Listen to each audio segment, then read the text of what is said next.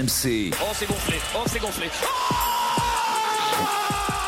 Oh, mortel Donne-moi ton short Basket Time. M'en fous ce qui arrive en deuxième mi-temps, même si on perd, au moins on joue avec notre fierté. Et on joue dur. Après on perd, c'est pas grave, c'est la vie. C'est fini Champion d'Europe de basket, messieurs, dames Jacques Monclar est aux anges On est tous aux anges Arnaud Valadon. Salut à tous et bienvenue pour l'épisode bonus de Basket Time. On va parler équipe de France avec toujours notre Dream Team, Stephen Brun, Fred Oui, Weiss et. Sacha Alix. Salut Bonjour, messieurs. L'équipe de France connaît son tableau pour la Coupe du Monde qui aura lieu en Asie du 25 août au 10 septembre prochain. Prochain, Canada, Lettonie, Liban pour commencer. Et ensuite, on croise avec la poule de l'Espagne avant un potentiel quart contre la Slovénie, l'Australie ou même l'Allemagne. Sans Joel Embiid, qui ne viendra pas, l'état de son genou et aussi le fait qu'il va se marier cet été. Avec un Rudy Gobert hésitant, faut-il être inquiet pour nos Bleus? I'm not sure yet. You know, I, I think I'm going to take a. Je ne suis pas encore sûr. Je pense que je vais prendre uh, quelques jours pour réfléchir, me vider la tête et prendre ces décisions. of moment, je vais faire les choses dont j'ai besoin ici et things rencontrer les I gens need que je do dois here, rencontrer. Je the pense que people c'est that I need important. to meet, 'cause I think it's important. On va le laisser euh, se poser un peu, réfléchir. Euh, la seule chose que je puisse dire, c'est que euh, bah, s'il veut, s'il décide de pas venir, euh, il, il le fera, mais qu'il ne dise pas que c'est pour mieux préparer la saison prochaine. Voilà, parce que ça, ça fait 15 ans que je l'entends et que je vois systématiquement euh, des joueurs euh, ne pas mieux jouer l'année d'après lorsqu'ils ne sont pas venus en équipe de France l'été. C'est plutôt l'inverse qui se passe. La déclaration de Vincent Collet interrogé sur euh, les hésitations de Rudy Gobert, il avait eu à peu près les mêmes avant l'Euro puisqu'il avait confirmé sa participation seulement à la, à la mi-mai. Tu souscris à ce que dit le sélectionneur national que on ne prépare pas bien une saison NBA en faisant l'impasse sur une sélection nationale?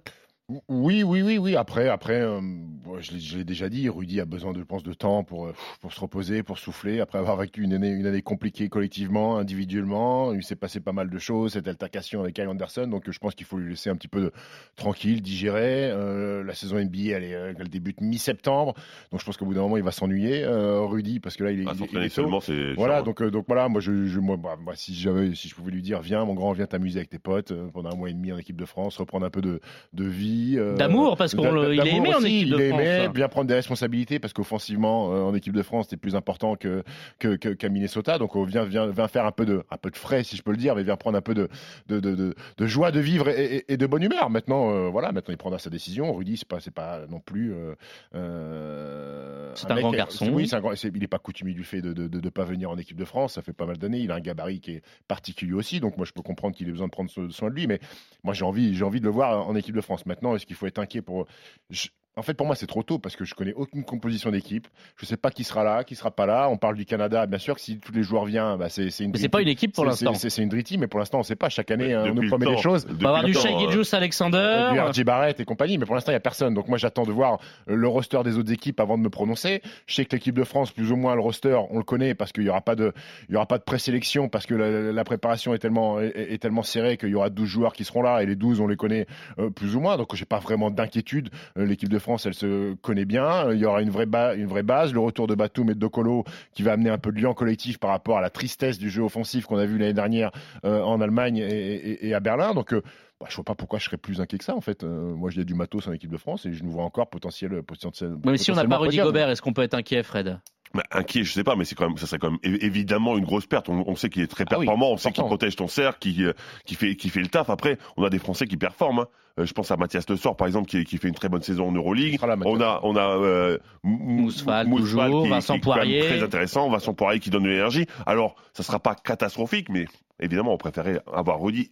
C'est- ça paraît logique. Mais- mais- un défenseur comme ça, quelqu'un qui Mais- dissuade à ce point, c'est c'est toujours Alors, ça, ça très serait un peu dur que Rudy soit pas là, mais qui vous dit que Victor Mbanyama pourrait, euh, ne pourrait pas régner dans la raquette à la Coupe du Monde Il fait 2-20, euh, défensivement, En FIBA, euh, défensivement en. FIBA, rebond ou contre. Euh, Peut-être que si Rudy est pas là, et c'est une fenêtre de plus, une ouverture de plus avec, alors, à qui on va donner beaucoup de responsabilités, mais Victor Mbanyama serait encore plus exposé si Rudy est pas là. Et, et le gamin, il a montré qu'il pouvait répondre pour En fait, l'instant à chaque fois qu'il est attentes. exposé, il répond aux attentes. Donc, donc voilà, bah, je, préfère, je préfère l'association Rudy-Victor, mais si Rudy est pas là, et ben ça laissera encore plus de responsabilités. Et on n'est pas à l'abri que Vincent Poirier reprenne des minutes importantes en équipe de France, que Mousfal, qui l'année dernière n'était pas Mousfal parce qu'il était, était blessé. il a quasiment pas fait la prépa, donc il jouait quasiment sur une jambe. Et il apporte quelque chose de très Et- intéressant, c'est-à-dire qu'il peut jouer dos au panier, ce qu'on n'a pas Et- beaucoup et- en équipe de France. Exactement. Donc voilà, moi après sur le secteur extérieur, il y a un quid de, de, de, de la main. Si Nando est de retour, est-ce que ça va être Franck Nilikina Est-ce que ça va être Andro Albici? Avec Euh, Evan qui joue très peu aussi, Nando qui peut-être Voilà, donc- qui va peut-être sortir plus usé parce qu'à Lasvel, euh, il est quand même très sollicité euh, Nando de Colo. Oui, mais il s'est reposé l'été dernier. Donc euh, je me dis qu'il va être frais. Et puis c'est bon, Nando, il sait que c'est les deux dernières campagnes avant, euh, avant qu'on le remercie et qu'on lui dise bravo pour. pour... Donc voilà, moi j'ai pas, j'ai pas, je suis pas plus inquiet que ça. Après, il faudra voir les Lettons. On sait que les Lettons, eux, ils font pas l'impasse. Porzingis sera là, Berten Bertens. sera là, euh, Riyad Lomache qui a été un des attention au Liban, attention au Liban. Moi j'ai perdu contre eux. C'est vrai, la France a perdu La contre le Liban noire 2000 du basket 2006. français, Non. Était là. J'étais là, mais dès, 2006.